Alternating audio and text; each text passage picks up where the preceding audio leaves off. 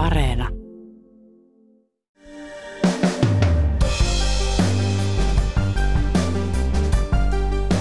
Suomen suurin työnantaja Helsingin kaupunki otti huhtikuussa käyttöön uuden palkanmaksujärjestelmän. Nyt sen ongelmat ovat jatkuneet jo lähes puoli vuotta. Tuhansille työntekijöille on maksettu palkkaa liian vähän tai liikaa.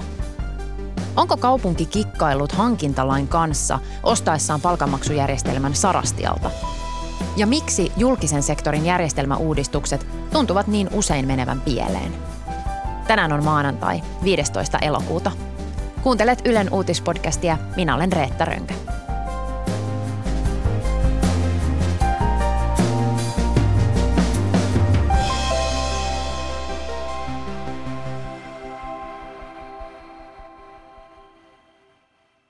Viime viikolla julkisuudessa nähtiin nöyrää Helsingin kaupungin johtoa. Nukattiin ja pahasti. Ja nyt ollaan tässä tilanteessa. Me aliarvioitiin muutoksen vaativuus ja myöskin se henkilöstö. Juhana Vartiainen tilaa ulkoisen selvityksen kaupungin palkkasotkuista. Poliisille on tehty jo toinen rikosilmoitus Helsingin kaupungin palkanmaksuun liittyvistä mittavista ongelmista. Emmehän me pidä näitä ongelmia mitenkään hyväksyttävinä. Emme niitä väheksy, emmekä ole missään vaiheessa niitä väheksyneet, vaan olemme koko ajan niitä koettaneet kuumeisesti ratkaista. Helsingin kaupungin palkkasotku kestää jo 5 kuukautta. Sen jälkeen, kun kaupunki huhtikuussa siirtyi uuteen palkanmaksujärjestelmään, tuhansien työntekijöiden palkkoja on jäänyt osittain tai täysin maksamatta, tai niitä on maksettu liikaa.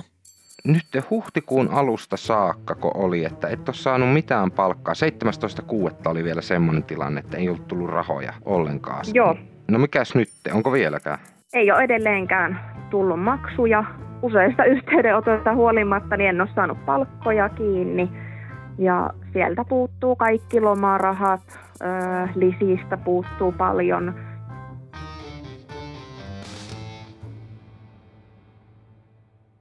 Nyt ongelmat ovat vähentyneet, mutta niitä on yhä. Vertailun vuoksi, kun elokuun alussa palkka-asioiden setvimistä odotti asiakaspalvelun sähköpostijonossa liki 1800 purkamatonta yhteydenottoa, kesäkuussa sähköposteja oli yli 10 000.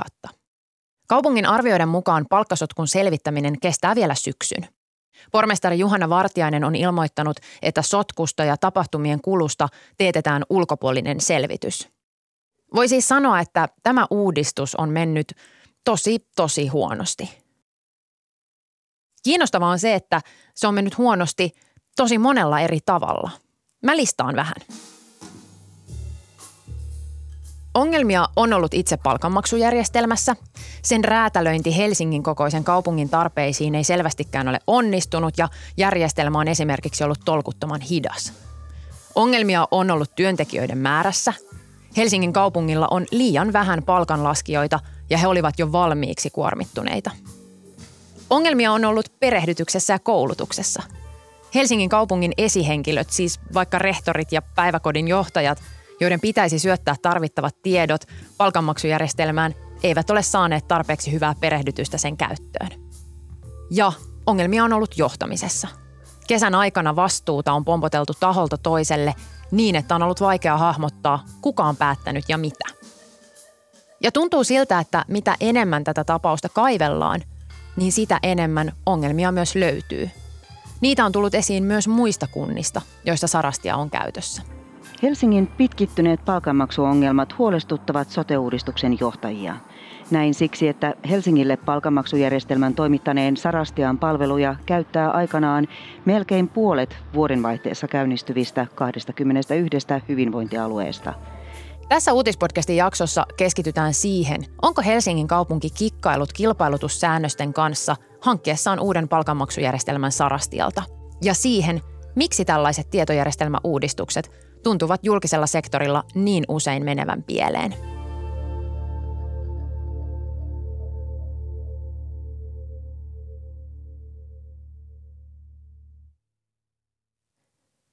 Mutta mennään ensin vähän ajassa taaksepäin ja siihen, miksi Helsingin kaupunki päätyi hommaamaan palkanmaksujärjestelmän juuri Sarastialta.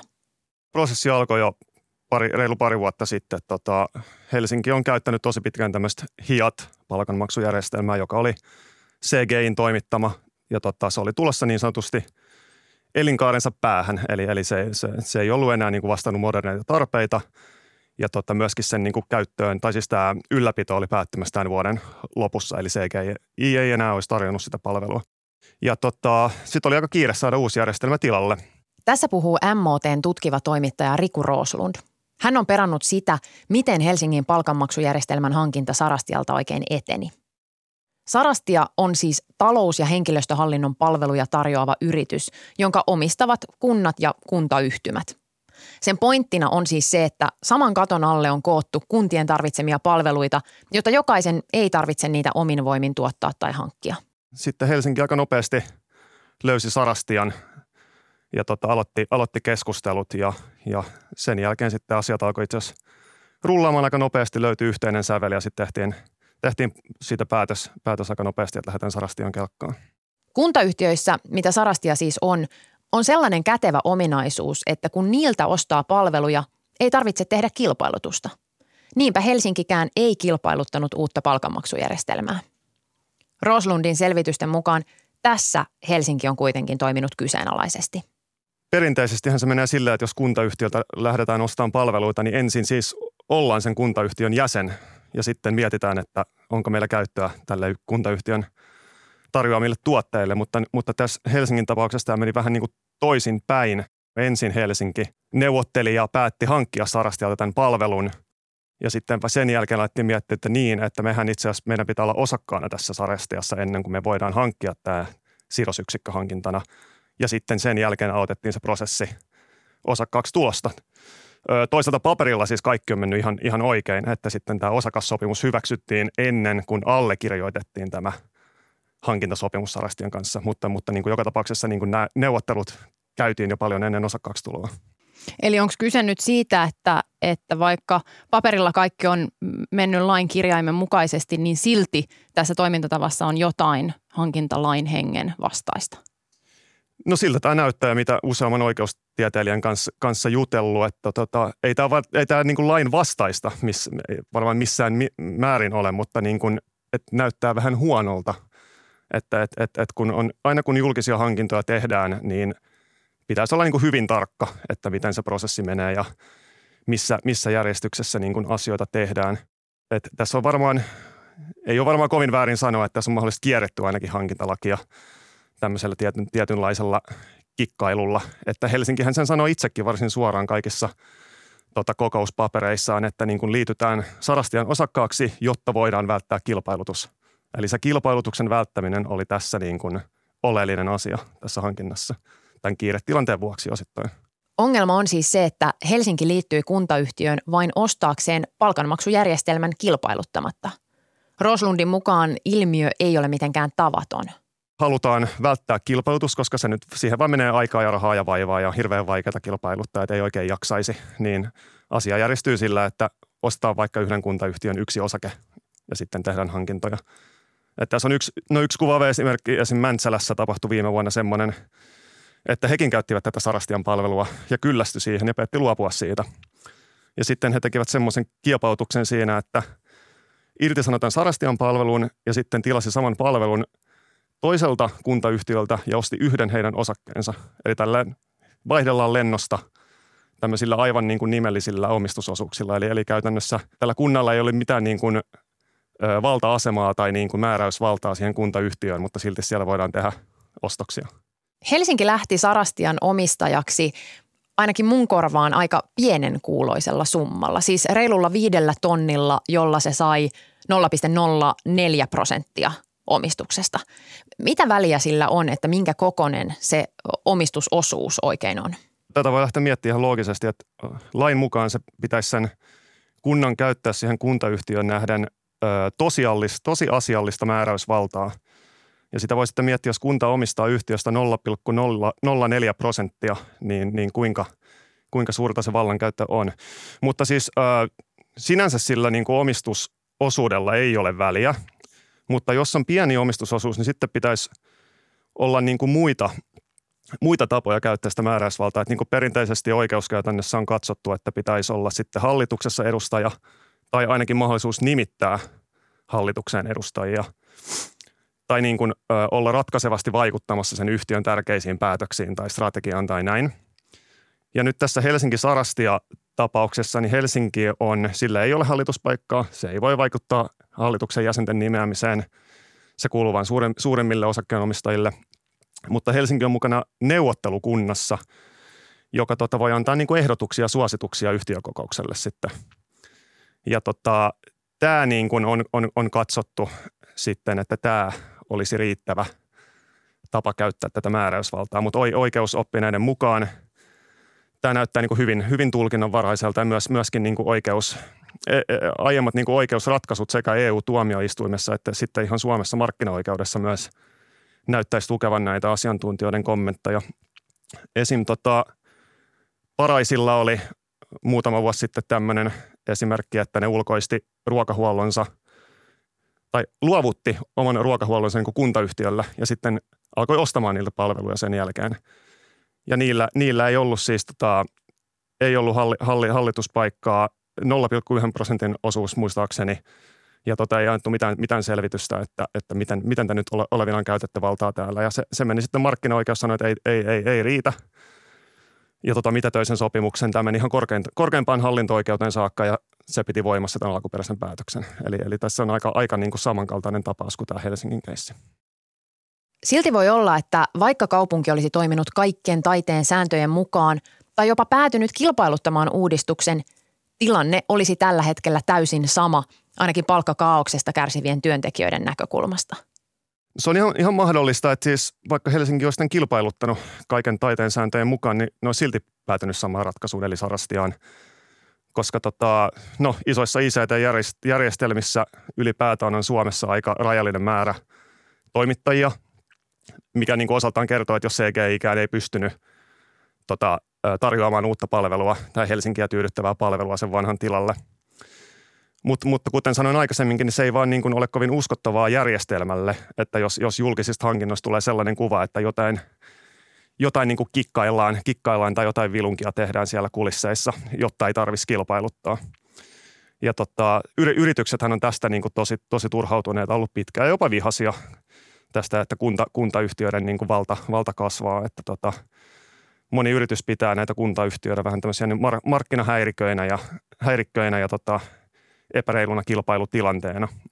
Et kuntayhtiöiden työntekijöiden ja liikevaihdon määrät nähän on paisunut tosi paljon viime vuosina, että ne on isoja pelureita, että jos miettii vaikka tätä Sarastiaa, sillä on 900 työntekijää suunnilleen, liikevaihto 150 miljoonaa. Et jos verrataan esimerkiksi Accenture, mikä on maailman suurimpia IT-yhtiöitä, niin silloin Suomessa 1100 työntekijää. Että niin kuin tämmöinen Sarastia-kuntayhtiö on samaa kaliberia kuin Accenture. Samaan aikaan pitää muistaa, että Helsingin kaupungin palkanmaksu on ollut ongelmissa jo pitkään. Helsingin Sanomat kertoi heinäkuussa laajassa artikkelissa, että palkanlaskijoista on ollut pulaa jo vuosia. Tässä nyt ehkä Sarastia aika paljon tökitään, mutta siis tämä ei ole mennyt mitenkään niin, että kaikki kuntien palkanmaksuongelmat on alkanut Sarastia järjestelmän niin kuin jälkeen, vaan niitä ongelmia on ollut niin kuin pitkään vähän joka puolella ja sitten Sarastiasta on toivottu tavallaan jonkunlaista pelastajaa tähän tilanteeseen ja se ei ole pystynyt täyttämään tätä paikkaansa ainakaan kaikkialla. Niin kuin, siis kuntasektorilla tai julkisissa niin kuin ICT-hankinnoissa on hyvin pitkä synkkä historia, että rahaa on laitettu menemään niin kuin satoja miljoonia, ellei miljardeja. Ja jostain kumman syystä aina näissä vaikka sote-uudistuksissakin aina niitä säästöjä yritetään niistä ICT-hankinnoista saada, vaikka niin kuin track record on aika huono.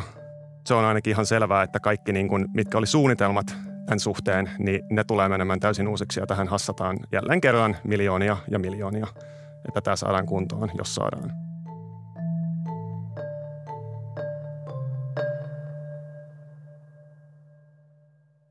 Miljoonia sotkun hoitamiseen on jo käytettykin.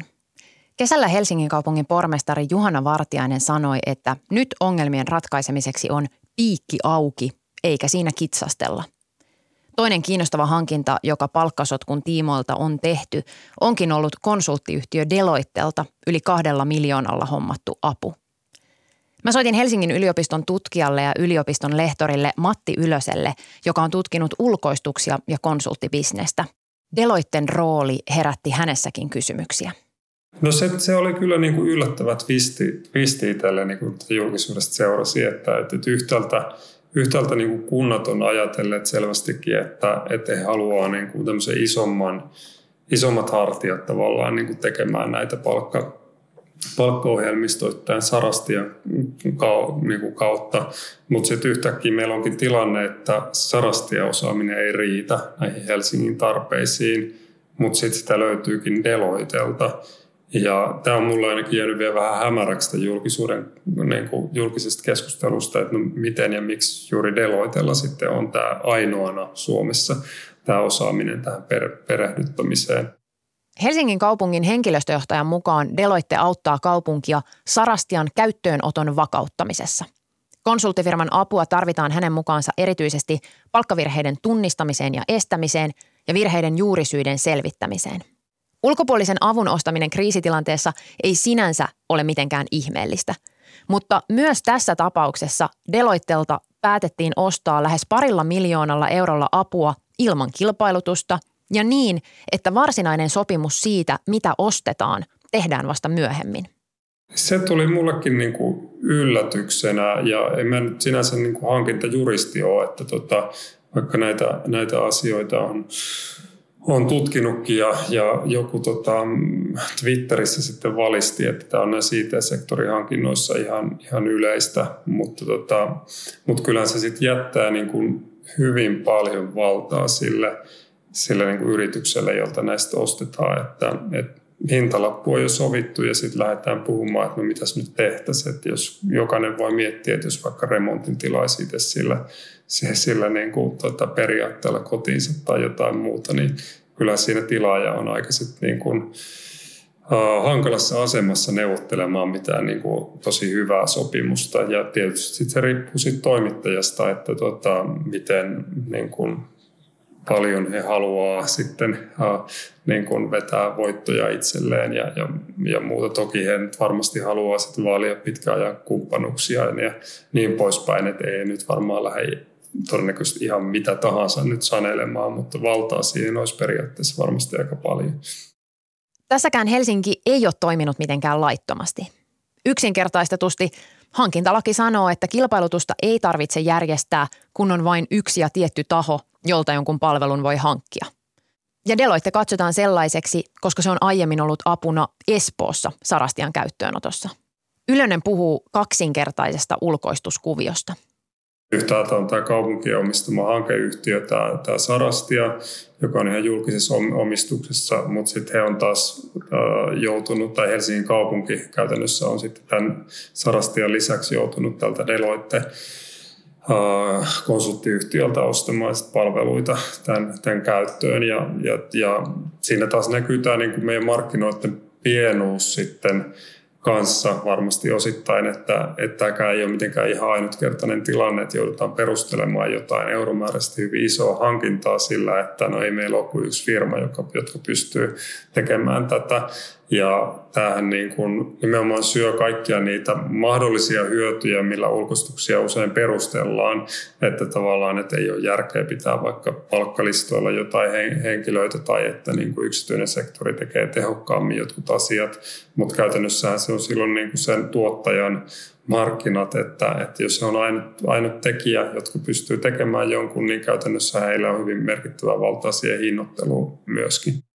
Ylönen myös muistuttaa, että Helsingin palkkasotku ei ole ainoa laatuaan. Vaikka järjestelmäuudistuksiin liittyy luultavasti aina kankeutta ja jonkin verran ongelmia, on Ylösen mukaan kyse myös hankintaosaamisen puutteesta. Kerta toisensa jälkeen niin kun ajaudutaan sellaiseen tilanteeseen, missä meillä on tällainen niin kuin tehokkuusmielessä osittain ainakin markkinoitu tällainen uudistus, että saadaan automaatiota ja paremmin toimivaa järjestelmää ja sillä vähennettyä tätä työtaakkaa, jotka sitten hyvin usein, vähintäänkin niin kuin ensimmäisten kuukausien aikana, mahdollisesti paljon pidempäänkin, niin käytännössä päätyy lisäämään sitä työtaakkaa. Että joku tässä niin kuin hankintaosaamisessa selvästi on hakusessa, että koska meillä on ollut kuitenkin apottia ja ihan täällä yliopistollakin sisujärjestelmästä kirjoitettiin valtakunnan mediassa asti ja niin poispäin, että tämä usein toistuu. Näitä niin kuin perustellaan usein kustannussäästöillä, mutta sitten kerta toisensa jälkeen nähdään kuitenkin tilanteita, jos vähintäänkin just ekat muutama kuukausi työtä onkin paljon enemmän. Että no, pitäisikö jossain vaiheessa ajatella sitä, että okei, täällä on tämmöiset potentiaaliset kustannussäästöt, mutta sen perusteella, mitä me tiedetään vastaavista hankkeista, niin vaikuttaa oleva aika iso todennäköisyys, että alussa tulee aina jotain. Ja ehkä alkuun pitäisikö sitten lisätä näitä resursseja.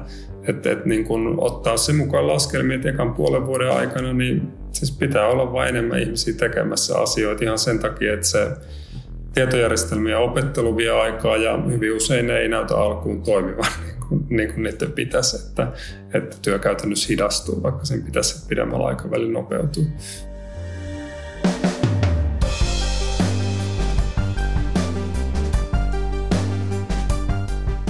Kiitos kun kuuntelit Ylen uutispodcastia.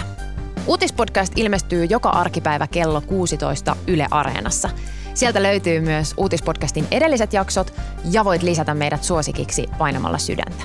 Palautetta voi laittaa sähköpostilla uutispodcast@yle.fi ja mut löydät somesta @Reetta Ronka. Tämän jakson äänistää leikkauksesta vastasi Sami Lindfors. Uutispodcastissa me syvennymme siihen, mikä on tärkeää juuri nyt. Moi moi!